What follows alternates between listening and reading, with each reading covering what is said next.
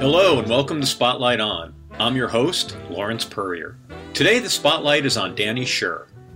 In 1968, a time whose social unrest parallels our own, the 16 year old Danny Scher booked the innovative jazz pianist Thelonious Monk to play at his high school in Palo Alto, California. If that doesn't sound amazing enough to you, how about this? The recording of that show, made by the high school janitor and called one of the best live recordings I've ever heard by Thelonious, by none other than the jazz great's son T.S., is due to be released on Impulse Records on July 31st. Danny shares the story of how that show came together. But there's more.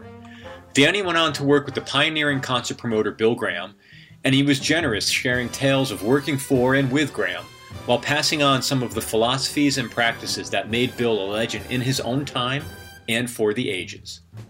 Enjoy our talk. So, if you will, can you set the scene for me? What was happening in Palo Alto in 1968? Well, in Palo Alto, at, at that time, you know, a few months before uh, Martin Luther King was assassinated and Robert Kennedy was assassinated, there were there was a, a lot of tension in the community. Palo Alto being a predominantly white community, uh, across the highway from East Palo Alto, which is a predominantly black community, there was just a, a, lot of tension. And people, very similar to what's going on right now in a way, were saying, you know, saying things that would make them feel, you know, as one with with both communities. Now it's, you know, Black Lives. I'm not putting it down. I'm saying it's Black Lives Matter, but but even in our high school yearbook, there was um, you know, it was dedicated to Martin Luther King and Robert Kennedy, and and you know how many blacks and, and people of color were admitted to colleges, and and this is before, know, a, a way. This is before the women's movement, in a way, which is how many women are were admitted to colleges and graduate schools. So there was a, a lot of tension and angst. I, I was born in Palo Alto, so I lived there my whole life and I went to public school there. And then I went to, you know, I went across the street to Stanford for my undergraduate and graduate. So I, I, I really spent the first, you know, 24 years of my life there and seeing this, you know, seeing this change very slowly. And, and as a resident of Palo Alto, really, you didn't think of it. I wasn't aware. I mean, I was a kid and you're in elementary school and, and, uh, you know, you, you would just hear things like, well, just stay out of East Palo Alto. It's tough. You know, it's dangerous. Uh, that's where you go to buy, that's where the liquor stores were. There was a, a neighborhood in East Palo Alto. There's a, a sliver of East Palo Alto that was on the west side of the highway that separates the two communities. And that sliver, which had really good, um, a couple of really good hamburger places and a ribs place, which is very east, ride our bicycles to get hamburgers, but there were liquor stores there, and that sliver was called Whiskey Gulch. And now I believe it's where the Four Seasons is. And when the Four Seasons went in there, you know, maybe in the 20 years ago, I don't know how long it's been there. Uh, they wanted because it was technically in East Palo Alto, the Four Seasons wanted it to change its uh, the address, I, I, believe, to Menlo Park or Palo Alto, anything anything except East Palo Alto and East Palo Alto, you know, turned them down on it. But at the time, you know, after Martin Luther King and and the and the riots, uh, there was a movement to change the name of East Palo Alto to Nairobi. So at the time I, I did this concert, there was a, a lot of press and a, an election coming up. The, the concert was uh, October 27th, and the election was the following Tuesday, the oh. first Tuesday in November, like it is now. You know, it's all, the election is always the first Tuesday in November, and it just happened to be, you know, a few days before the uh, election. And I remember there was a lot of, you know, there there were some people you know, who were smirking at oh Palo Alto East Palo Alto wants to change their name to you know Nairobi. You know, some people were smirking and some people were you know thought this was good and, and I really didn't have a position one way or another. You know, as as long as they kept the hamburger places open and and, and because they were they were really good hamburgers there, and um, so you know so there was uh, the the communities were there was definitely tension, but there was, with all respect intended, there was from either side. I, it was never a "fuck you, Palo Alto" or "fuck you, East Palo Alto." It was, mm-hmm. "Hey, can't we just, you know, figure this out and and all get along before it was all before that became popular?" So that that's kind of what was going on. I mean, as a kid, I remember, you know, riding my bike to these places, and I never, I never felt unsafe or, or, anything, but I never really went into the heart of East Palo Alto as well. I, I was, you know, I'd go to Whiskey Gulch, and if you were it, it, riding your bike, or you know, that's where you went. You, if you went into East Palo Alto, basically uh, there was a, a main highway, main street that would take you to a bridge, the Dumbarton Bridge, it would take you to the East Bay. That street, called University Avenue, would continue on the west side to uh, the heart of Stanford University. Mm. Okay. And, and if you look at the poster for this show, I lived, my parents lived on University Avenue, and we were taking mail order tickets. So you could uh, send your, uh, you know, this is how unsophisticated I was as a promoter. You would send your letter to, you know, I said tickets available by mail order you know, send it to Jazz, 939 University Avenue, which is where I live. That was my parents' house. But I didn't even know enough at the time to say, you know, enclose a self addressed stamped envelope or your tickets will be at the door. I mean, if you look at the poster, it just says, you know, it just has the address. And I remember at the time thinking, oh boy, we, you know, we'll do mail order. And, uh, you know so i mean i was i was still learning along the way so we did get. people must have thought they were they were sending their their money to the headquarters of jazz. I know. I, I, don't know what they were thinking, but we did get a couple of letters. I remember. I remember getting. We actually got a couple of letters with checks, you know, for two dollars or four dollars, and uh, and you know, and even though the ticket price was two dollars, two dollars was really even in 1968 was really cheap. Yeah.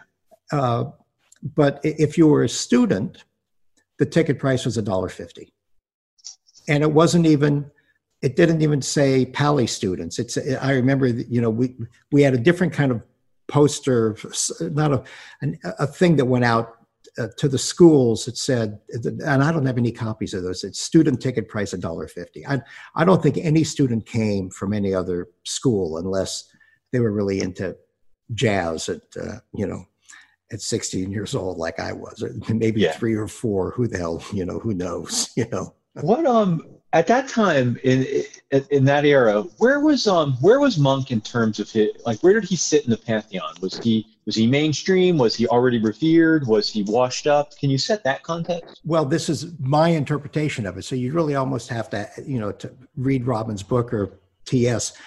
I really wasn't aware of that time of uh, what was going on with him personally. I you know I didn't know uh, any of psychological problems or the financial problems.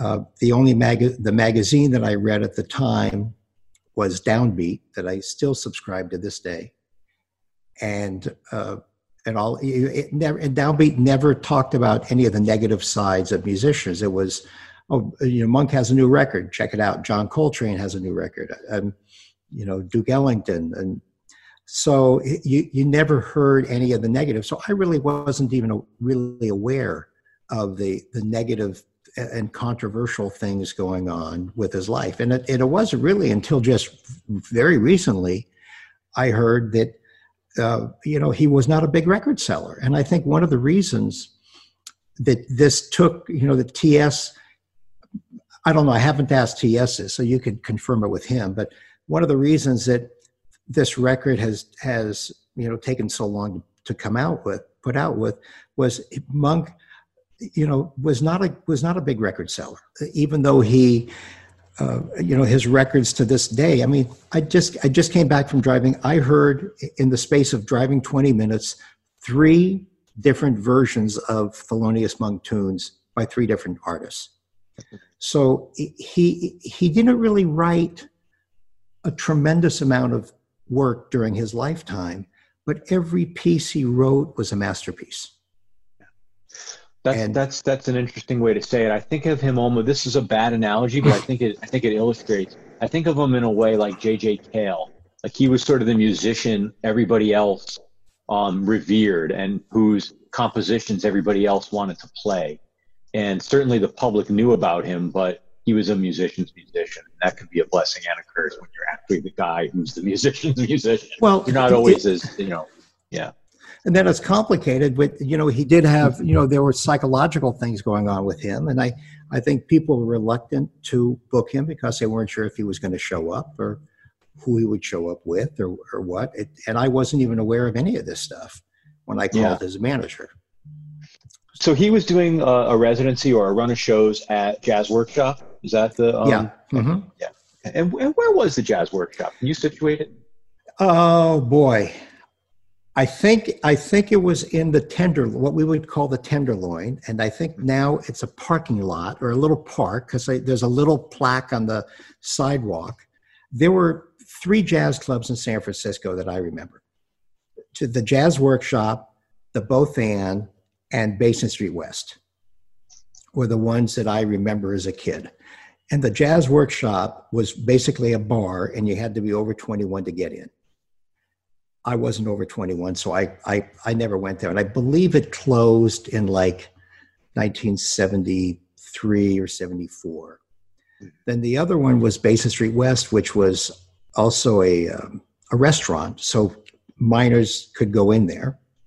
And the Both/And, I believe, was also a 21 and over, which closed down before I was 21. But if you want a little side story, I can give you a little side story on oh, Basin oh, Street West.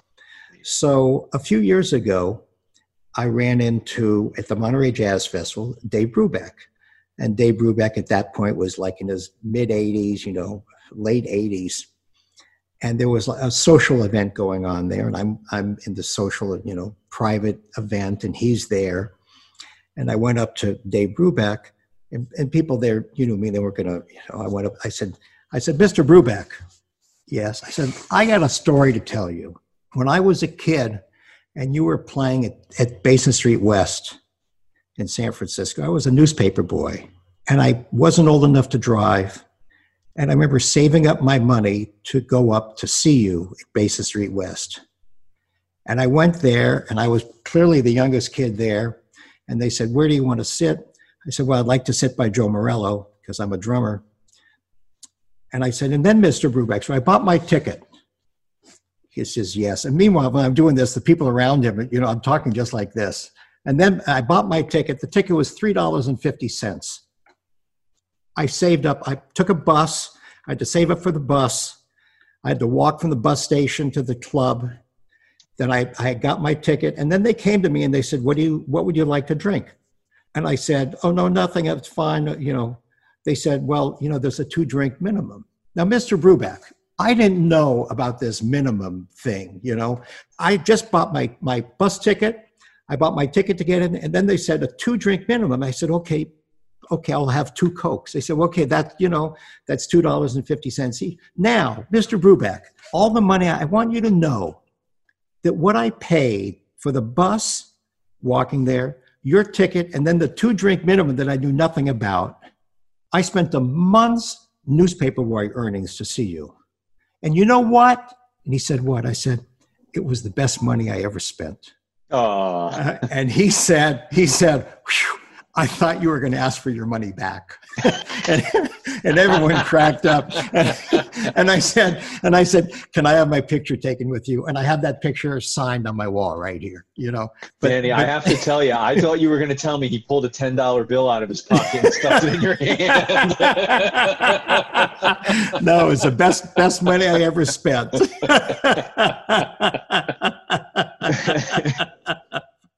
So, as a 16 year old, you're you want to book this concert. What do you do? How, do you reach out into the cosmos and say, "I would, I would like Monk to magically appear at my doorstep"? What did you well, do? Well, Monk wasn't the first concert. To really back up, when I was a kid, you know, before Vegas and you know Reno and Tahoe became big areas, there were two casinos in Lake Tahoe, Harrah's Club and Harold's Club. They were right across the street from each other, and this was South South Shore, Lake Tahoe, and I'm like eight or nine years old, and my parents loved going up there and going gambling. They really, it was pretty boring actually for kids to go up there. But I come from one of six boys, and I remember at that point, I think I had two brothers, so there were three of us, and we'd go up there, and my parents would like check us in to a. Uh, uh, they had a little place where kids could watch a movie. It was really boring. You know, now they got a whole thing of you know check your kid in for the day while you're out gambling. But that wasn't in Disney World. Yeah. Disney World. That wasn't like this in the late 50s and, and early 60s. Uh, it was just a, a, movie theater, and we would try to break out of it. But the the reward we got was my parents would take us to a, a dinner show at Harrah's Club, and I think it was called the Pacifica Room. And it was a really like old fat. I didn't think of it then, but old fashioned dinner club. And so we would see Lawrence Welk, Red Skelton, mm. the, you know, the Lennon sisters with Lawrence Welk. And that was, you know, so I always, as a kid, I looked forward to the dinner show and I remember hmm. that when the waiter, the waitress would come, she'd take our order, and then she'd go up to this door, and I would see her hand kind of go underneath, and then she'd go through the door. So, as I remember thinking, boy, I, I, I get that. I guess that's backstage. So I would I would go up. I at a very early age, I would go up to the door, put my put my hand on. I there was a little buzzer, and that opened the door and I and it went you it let you in backstage. So I used to sneak in backstage when I'm like eight or nine years old and get all of these people's autographs. And no one ever threw me out. No one ever said, "Hey, how'd you get back here?" You know, I would go up to Lawrence Welk. I really had a really good record uh, uh autograph collection till it got lost. And um, and and I remember coming back and and my parents now they knew what I was doing. They thought it was great. You know, whose autograph you're going to get today? I'm going. I'm going for him. You know. So, um, and I remember telling my, my parents, I said, you know, someday I want to be a concert promoter, and I got to stop people like me from sneaking in backstage. You know? it's funny that you tell that story because I um when I, I used to live in New York for a long time, and I would go see um, shows at the Blue Note all the time. Okay, jazz okay. shows. At the and original my, Blue Note, yeah.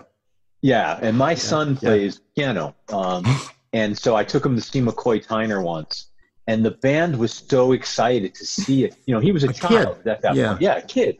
They yeah. were so excited to see a young person, um, you know, at this, you know, just, you know, hearing the music and enjoying it and being at the show that he became like he was my backstage pass. They were so right, excited right. to see him. oh, come over here and talk. You know, they, they were drawing pictures for him on the napkins. Um, it was that's uh, it's it's amazing how um, even the most jaded performer uh, sees a kid and they uh, they get so excited to see sort of a, a young person digging what they're doing.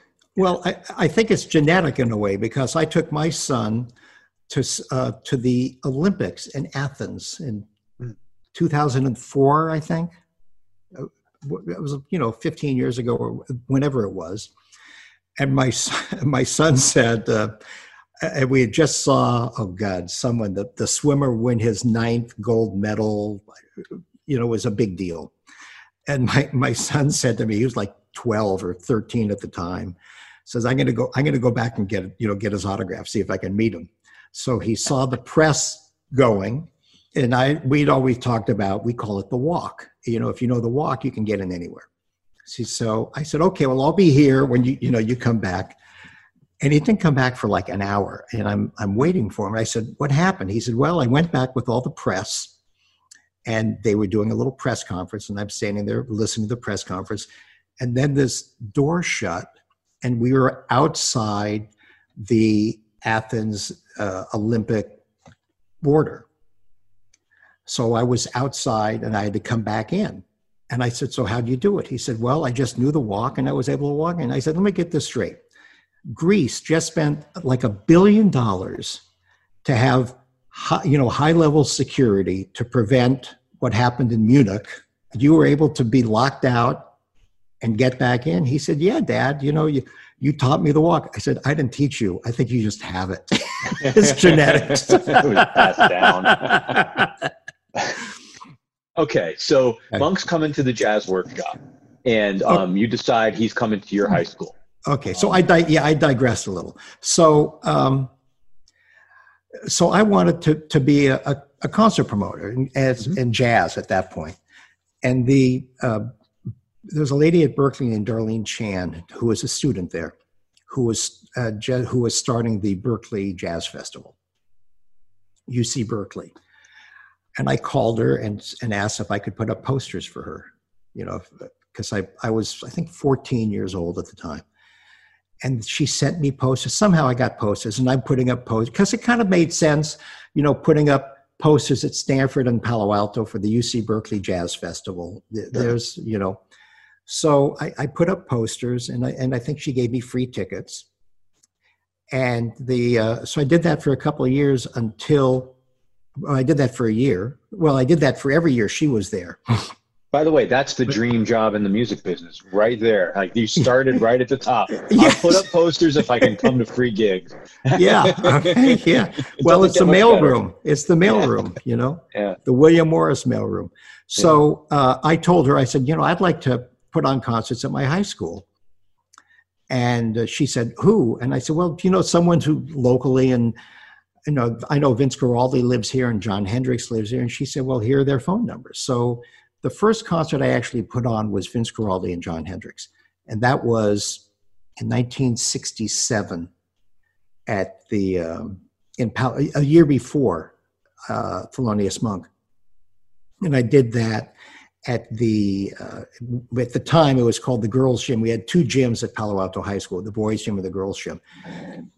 Then we had it at the girls gym, and that was really the very first concert I did. And I had a it was right after uh, he did came out with the movie the Charles Brown Charles Charles Schulz.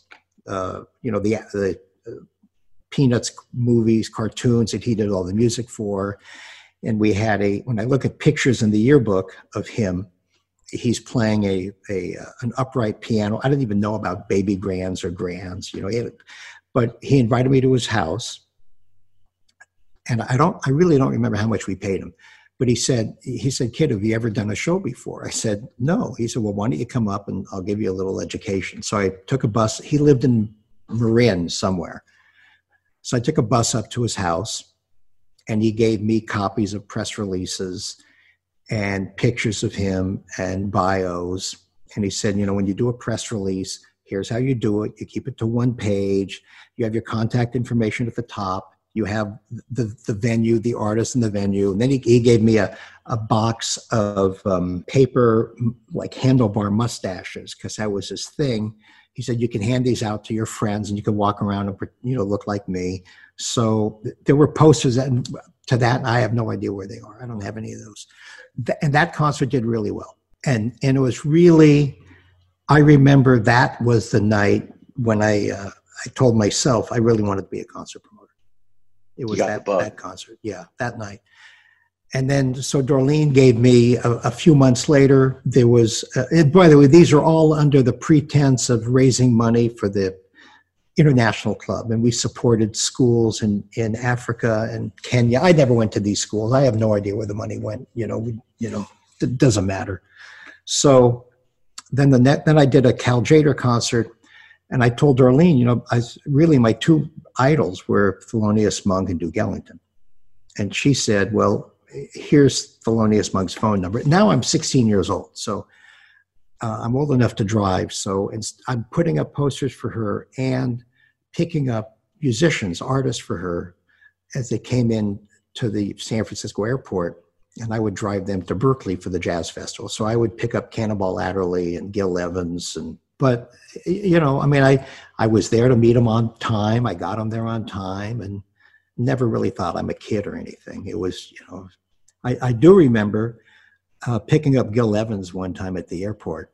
He was coming in to play with uh, Miles Davis, and th- they had the Gil Evans Orchestra. They were doing whatever that record was. Uh, not kind of blue. Uh, Gil Evans oh, and uh, Miles Sketches of Spain. Sketches of Spain. Yeah. yeah. Oh, And I Right. and I remember I remember I remember picking up Gil Evans at the airport, and he said, "You know, I know that there's great bread in San Francisco, and, you know this, um, you know, French bread, and uh, boy, I'd love to I just." So I said, "Well, let's go get some." So we went to a place in in the airport, a you know a tourist you know stand where they were selling French bread, and there was a line to pay and he has the, the bread under his, you know, holding his bread and the line. And after about two or three minutes, he lost his patience and he said, Let's go. And I said, Okay. And he's carrying the bread. I said, What about the bread? You know, he said, No, let's just go. So so I said, I said, so so we're making a run for it. He said, That's right.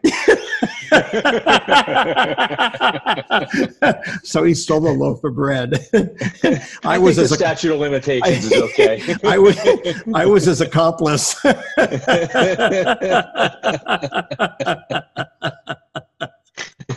so so Monk is coming to to um, playing uh, the jazz workshop, and Darlene knows that, and she said, "Here, here's his phone number. Here's his manager's phone number. A guy named Jules Colomby."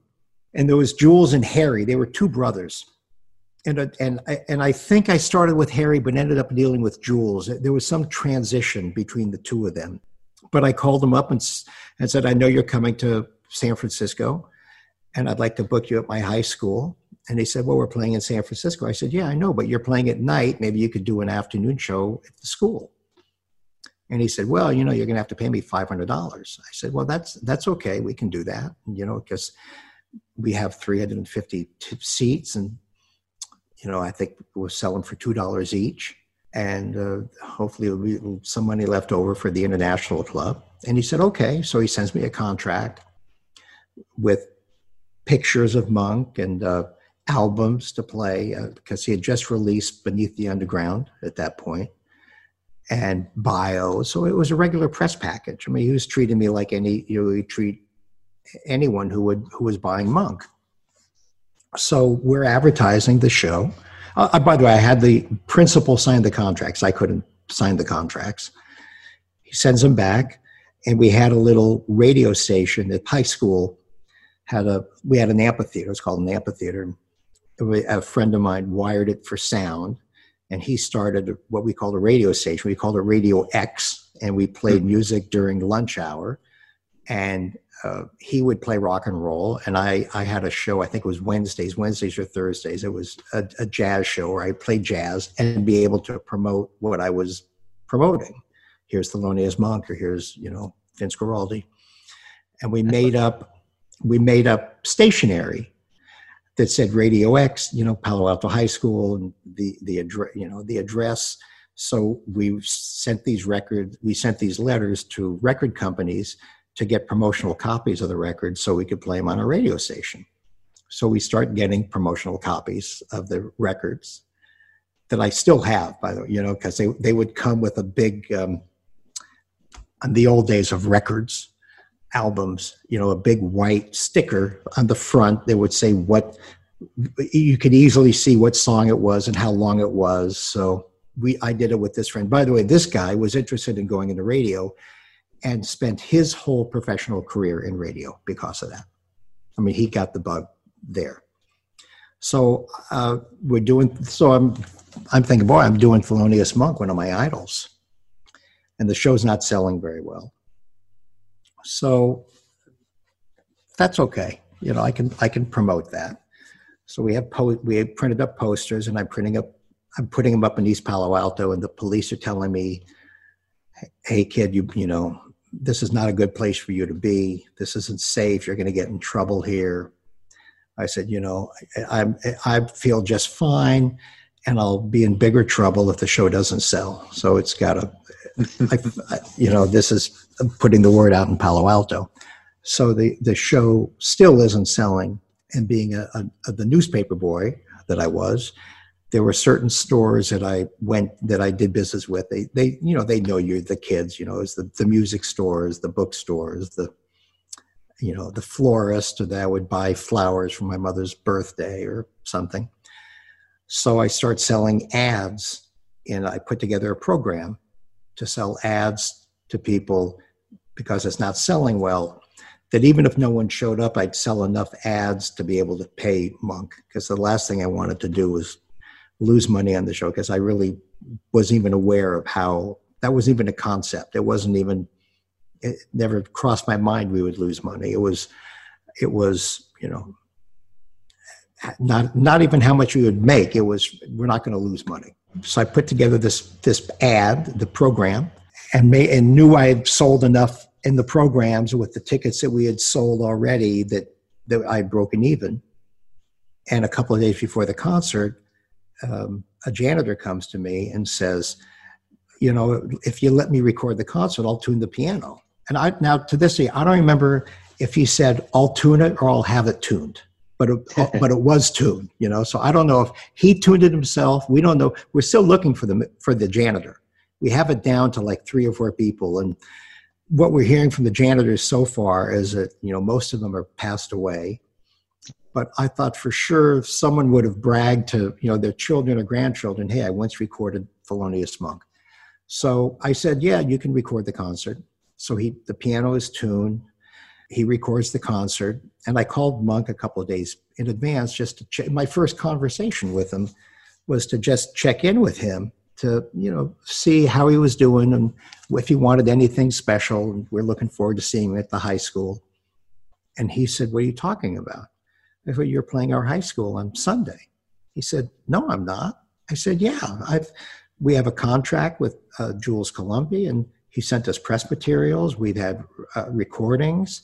We've been playing it on the school radio stations. We have posters all over town.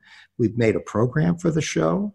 He said, Well, uh, you know, I have a gig that night. I said, Yeah, I know. That's why you're playing in the afternoon he said, yeah, but yeah, but you know, I don't have a car. I mean, how am I going to get there? I said, well, my, my brother's old enough to drive, so he can come get you in the van. And, and I don't know if I actually said old enough to drive, but I, but my brother can come and get you. You know, it's time. It sounds better now saying old enough to drive. But my parents would not let me drive to San Francisco. It was too far away. Being a new young driver, I only had my license a few months. He says, okay. So my the show's not selling. My brother comes, picks him up. They the word in East Palo Alto, they were, they were very skeptical that that Thelonious Monk was going to play in what they called Lily White Palo Alto. So I put the word out to East Palo Alto because when I'm putting up posters, there were posters all over that said "Vote yes on Nairobi," And then I would put up a Thelonious Monk com- po- uh, poster and say, and come and see Thelonious Monk at Palo Alto High School, okay? the, the, Sunday before the election, okay? so uh, I, I said, if you don't, you know, if you don't believe that Monk's going to be there, then just come, don't buy a ticket. Come, show up at the parking lot. And when you see Monk, then buy a ticket. So they did. So the parking lot was filled with East Palo Alto. My brother drives up. I remember the bass was kind of sticking out of the, the window. They see him in the quartet getting out of the car. Everyone, they line up, they buy their tickets. We do the show. There were two opening acts, so it wasn't an evening with or an afternoon with Thelonious Monk. There were there were two other acts, and they were you know a well packaged show as it turned out. They were most of the performers were black, if, if not all of them actually. Uh, musically, it, it, just fit together. The three acts. It was uh, Jim Jim Marks, uh, Afro jazz band, and a group called Smoke, and these were comprised of of local know, local kids and some Stanford students that had a band. So, I got some of the Stanford students that came over and bought tickets, and now we had East Palo Alto, and we had um, a, a segment from Palo, from the high school, the students that would automatically go to everything. So I knew I know they would come. You always had those in high school, you know, the, the kind of the rah rah kids. So we did the we did the show. The show's great. I get the tape. We get Monk home. And I really didn't think much about it for another 50 years. I, I then I uh, a few months later, I went to I, I promoted a Duke Ellington concert when I was still in in high school. The following March, because while this is going on, I'm trying to get Duke Ellington to, to come to the high school. And uh, I knew he was playing in San Francisco doing his the church music concert. Was it a smaller band at that No, point? You didn't. no, it was a full band. No, no, no. I didn't promote the whole band, but he was playing in San Francisco doing a show at the church right across. Oh man, it'll come to me. Duke Ellington's coming. So I'm in a, a youth symphony orchestra called the California Youth Symphony. And I played timpani and percussion in the in the orchestra. So I went up to San Francisco, took a bus up. And I knew I wasn't old enough. I was 15 doing this. And I took a bus up, not knowing where he was staying and uh, only knew of two hotels in San Francisco at that time. The, the the Mark Hopkins and the Fairmont were the only two hotels that I. That's the two that everyone talked to. So I took some ho- some records, and I went up to the Mark Hopkins hotel and picked up the phone. I, again, I took the bus up and walked up there, picked up the phone, and and as Mr. Ellington here, there's no Mr. Ellington uh, registered. I went across the street to the Fairmont Hotel is Mr. Ellington here? They said, hold the phone. He picks up the phone. I said, Mr. Ellington, I'm in a, I'm in the Youth Symphony Orchestra. I'm a, at that point, I would think I was a junior in high school. And we're trying to raise money to go to Australia. And I brought some records of our symphony up. So maybe if, you know, you listen to it, you would consider doing a, a benefit for us to help us raise money to go to Australia and, and I brought some records with me. He said, "Okay, come up to my room." So I remember going up to his room. He answers the door, and the the entire interaction was maybe 15 seconds. He opens the door. I said, "Here's some records of our youth symphony. You know, all high school and junior high school kids." And uh, he said, "Thank you very much." Shut the door. I went went home. Six months later, he's coming back to San Francisco. He's playing at Bimbo's now, and now I'm old enough to drive. And again, I went up there without an invitation or anything. I went right to the Fairmont. I says, Mr. Ellington here? Yes. And I was there with my girlfriend, my high school girlfriend. I said, You may not remember me, but I brought up some records of our youth symphony, and maybe you would consider, you know, doing a fundraiser for us. And he said, As a matter of fact, I did listen to it and I really enjoyed it. And I think I would, but I'd like, but can you come up and have dinner with me in my room first? So when my first meeting was for him was dinner in his room with my girlfriend and room service. And to this day, my, my friend, my the, the the former high school girlfriend, we we still joke about this. Then I gave him a ride to the to the gig and gave him a ride back, and I kind of became his San Francisco driver for the rest of his life. And he did come and do a concert with us uh, to raise money the following March. So I did Monk the end of October, and then the following March, when I was still a senior in high school, I did Duke Ellington. Oh, far uh, not the Far East Suite, but it was after. Oh boy, oh, in the beginning, God. I remember those are the first four words of of a song that that he and Billy Strayhorn wrote, and I and I have that on tape that's never been released or heard. By the way, wow. So to go back to the Monk Show for a sec, the janitor's not identified, huh? That's amazing. we're we're looking for him, and um, and we now have a working title for the for the janitor. The working title that we we have among us is um, Monk's custodian recorder. oh, that's amazing. That's amazing. and we and we and my son is working on you know put going out putting out you know on social media something we, we we're kind of narrowing it down. We know some of the white guys are dead but at this time this is before computers and everything was done with paper you know everything was we and in the in the school yearbook where it has pictures of all of the teachers and their names like it would be you know in, you know what they you know the name of the teacher there's a, a group picture of the janitors with with their brooms and all it says is the janitors we don't even have the names of them but we're we're, Oh. we're slowly zeroing in on it so if anyone knows anyone who might have been a janitor because even you know this is 52 years ago so even if they were 30 if they were you know they'd be in their 80s now Yeah. but- so e- even if they're not here we'd like to give them a credit in the in the album if we could find out who was the guy who recorded because i'm sure he you know hey i once recorded monk you know you know the great family lore you know Is the um is the photo that's used on the cover of um Palo Alto from that show? No. No. No, okay. no, Are- do you have just the one. photos? Were there any photos? The only photo I have is in the high school yearbook. Oh, that's incredible. So somebody took a photo for the yearbook. Yeah, and I got a hold of the, of the photographer. Yeah, uh, who's still alive. I mean, he was a classmate. You know, that was what students did. Yeah. The- Do yeah. the kids remember it? Do the kid do your do your do your high school peers remember Oh, your yeah. sort of your entrepreneurialism?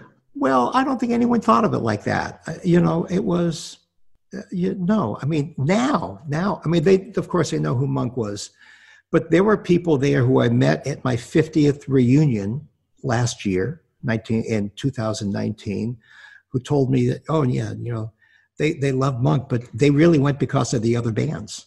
You know, they- and that's fine. I mean, that's, that's a good, that's, you know, I would look at that as being a good booker. You know, you, yeah, that's the sign of a good package, right? yeah, yeah, exactly. So, um, so I don't think anyone really thought of it as historic in any way. I, I didn't really. Yeah. It was, you know, we were high school kids. It was, I, it was ever, hey, look what I did. You know, I mean, I spent my whole professional career with Bill Graham doing predominantly rock and roll, but basically booking and promoting anything I wanted. We had a relationship where I could do whatever I wanted.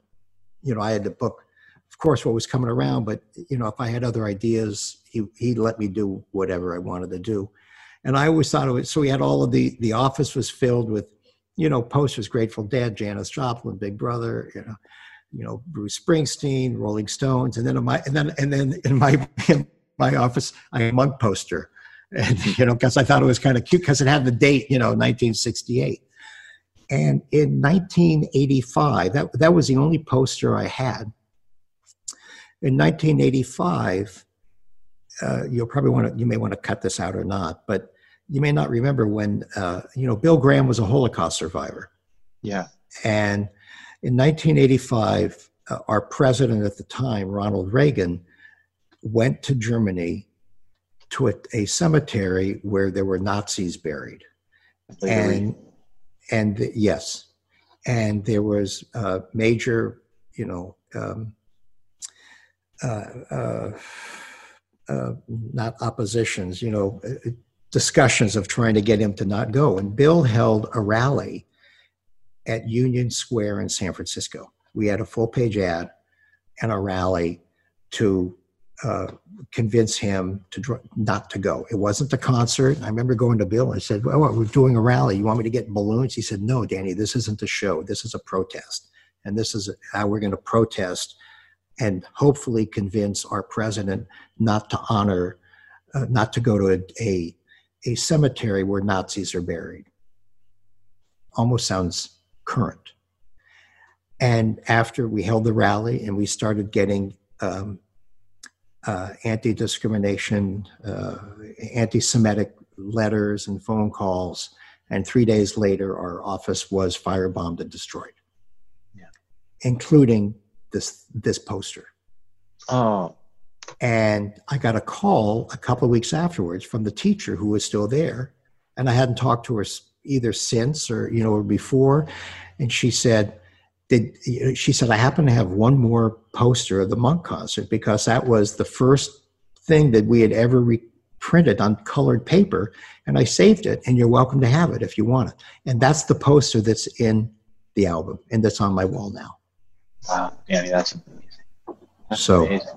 you know, something else about um, something else you said that that that stands out for me is that you mentioned your friend who um, loved the loved having the radio station at school and then went embarked on a life in radio. And you um you know you you started promoting in high school and, be, and and pursued that. Really sort of stands out as like those were opportunities that were like unique to American public schools of that era. Like kids had access. First of all kids had a little sort of like leeway and freedom to um, get in over their heads and to make mistakes and like not everything was like you know restricted and criminalized and and you know the, there weren't there weren't safety guards on everything but also just the schools themselves were they just presented opportunities for kids to explore their interest and there were facilities and there were you know, the idea that a school even had the equipment to um christ more than one piano that there was an upright Yeah, and a yeah. grand you know it seems like it's very unique to a, a point in time um, in our country. I kind of disagree with that. You know, people say to me, you know, it's not like the good old days. And that's kind of what you're saying. Oh, you know, in the good old days, kids could do that. You know, I, I've learned it with me at least that, you know, you've heard that when people get older, they become set in their ways and curmudgeon. I've actually become just the opposite. It, it seems, you know, I'm, I think I am. Maybe I'm, I'm in denial, but, but I, I, I, you know, people say uh, to me, every day is a good old days. And I just think the, the opportunities, today are just different. Just because they're they're different doesn't mean they they don't exist. I think what's what's happening now, for instance, with this whole COVID situation and businesses being closed, and no to to bring to make this really relevant and contemporary. This is my opinion that uh, with people not being out, not being able to go to to shows and sports events, and who knows what's going to happen to these big companies, Live Nation and AEG, and whether they can stay in business or what's going to happen. I actually think with what's going on now is, is a future great opportunity for a, a, new generation of kids to either become concert promoters. I think I think now is a great time to start thinking about if this if you wanted to be a concert promoter to do it, just do it. And and I think when people ask me, you know, how do you make it in music? My line is well first you know you got to have the chops. If you don't have the chops you're not going to make it. But learn to use a telephone and write a letter. It's amazing that people don't know how to talk to each other anymore.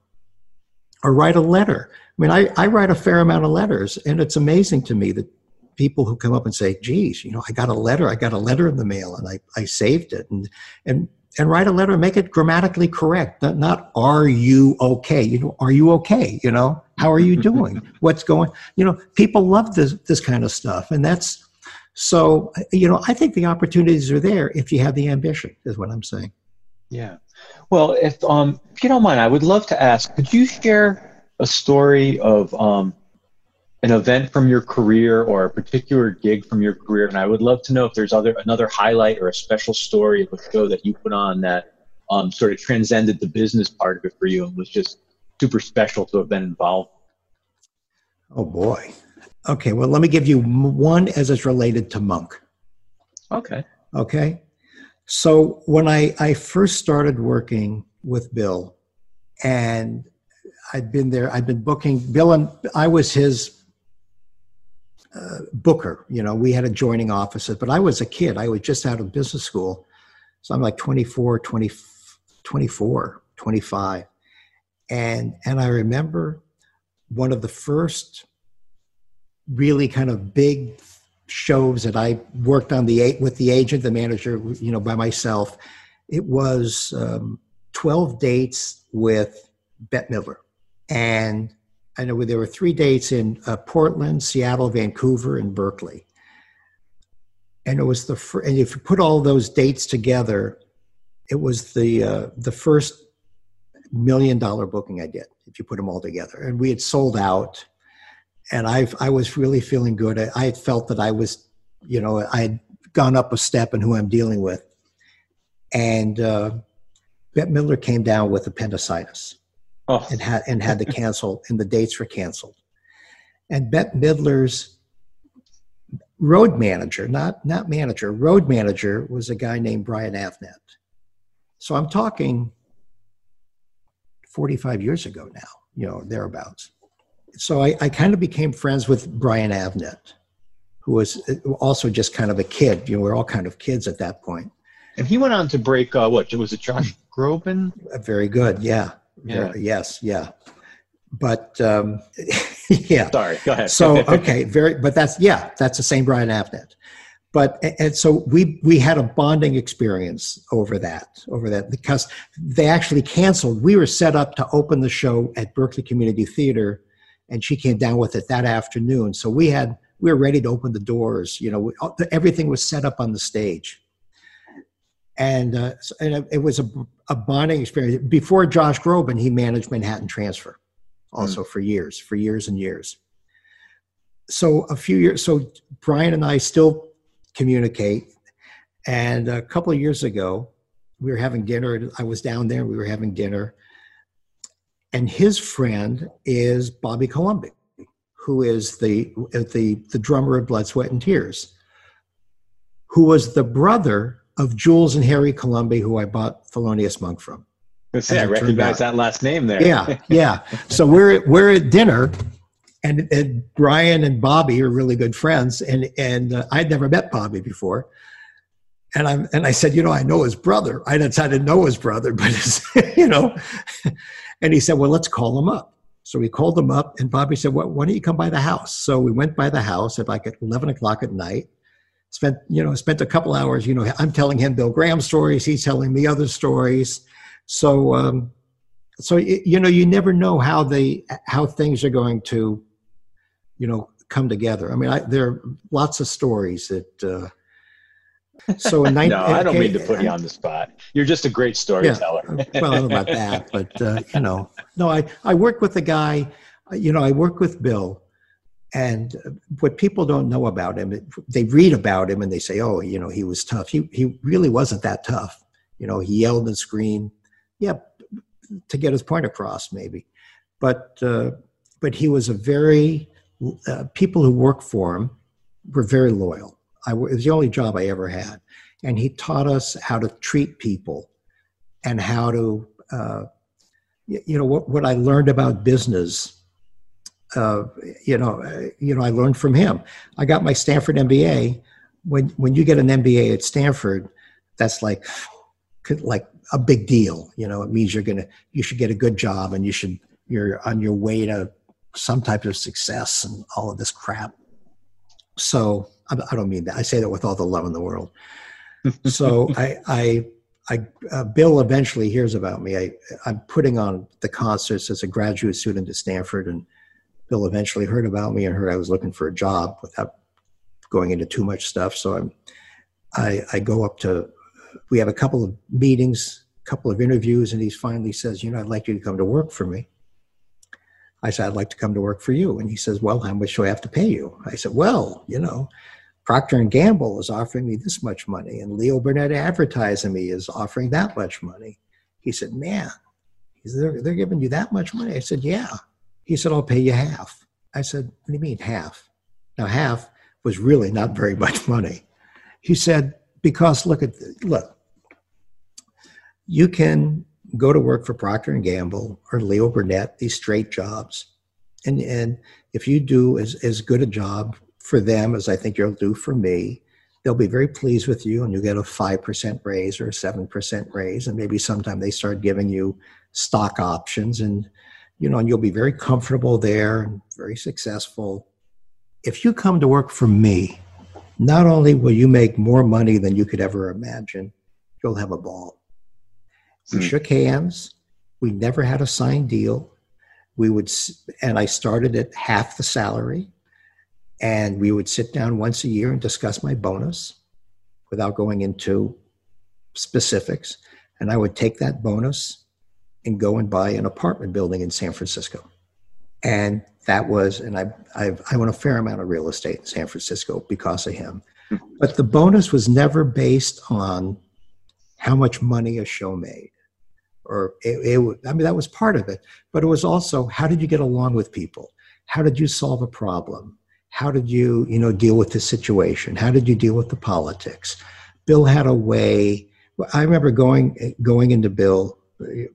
I'm, I'm there. For, I'm working for like two weeks, and I said, "Hey, hey, Bill, I got this idea. We can make more money. We can we can take the pizzas and we can cut them into two more pieces, and we can charge twenty five cents more." And he said, "Son, sit down."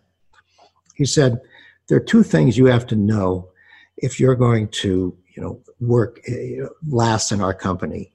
One, we're a really good example of a profit making company. Two, we're a really bad example of a profit maximizing company." And if you can remember that, you'll do just fine. And that's really how I, you know, in that kind of one conversation in a funny way, I learned more in that than I learned in two years of getting a Stanford MBA. Yeah, that's so, amazing. When you that that anecdote and that philosophy is the difference between oftentimes the difference between being in business for 30, 40, 50 years with the same people again and again and grinding it out and taking all the money off the table every time and just burning through people and burning through relationships. Yeah. That's really Yeah. amazing. Yeah. So people who've worked at the company, uh, uh, after Bill passed, we started the Bill Graham Foundation, and the Bill Graham Foundation, we uh, we're doing pretty really well, and we give out money we to what we call the little guy. And Bill was very supportive of people below the radar, so to speak.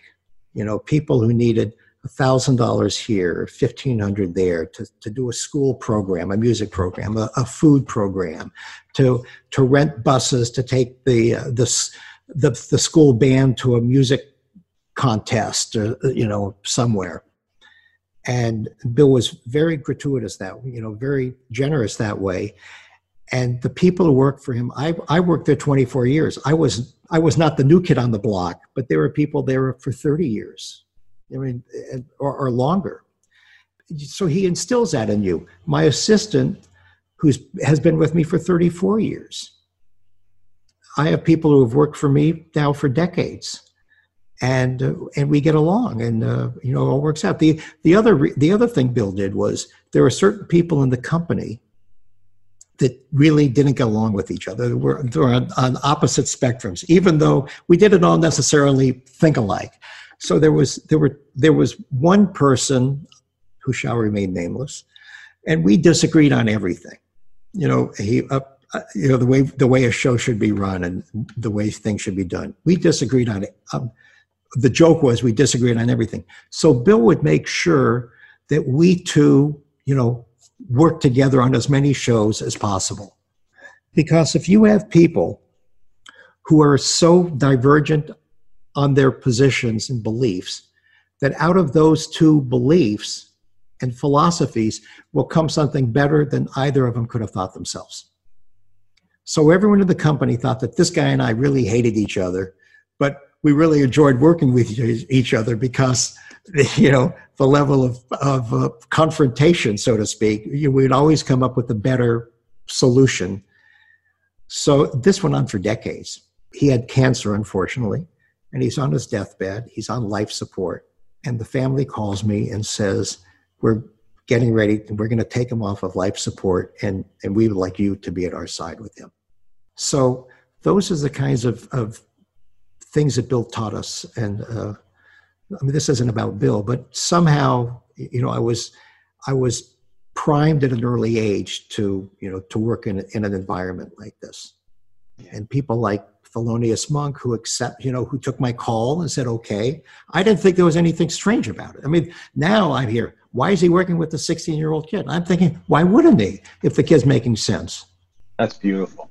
So, Danny, thank you so much. I could Okay. talk to you and listen to you for hours. Um, maybe again someday over a meal when we're allowed to meet in public. what's that record behind you? What's that record? Is that a gold Um, record? It's uh it's for um yeah, it's for a Rolling Stones DVD that I worked on in another life. One of Bill's favorite stories, by the way, was uh, the tour. Oh boy, I don't remember if it was the 81, 80, 78 tour where uh, uh, Keith sees Bill fixing his a shoe.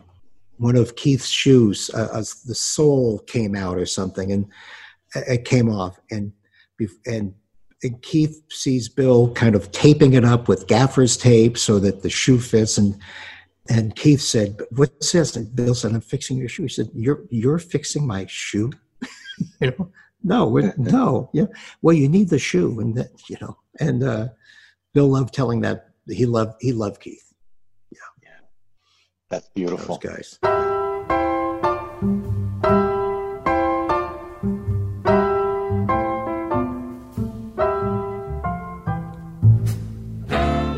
Thank you so much, Danny Scher. Thanks to Aunt Taylor and the entire team at Lyte. If you're interested in what we're up to at Lyte, visit us at lyte.com, L Y T E.com. And thank you for listening to Spotlight On. We're available from Apple Podcasts, Spotify, and pretty much anywhere else with a podcast button. Spotlight On is produced and edited by Craig Snyder. You can reach me directly at lp at lyte.com. Please keep your feedback coming. Thank you so much. Be safe and stay in touch.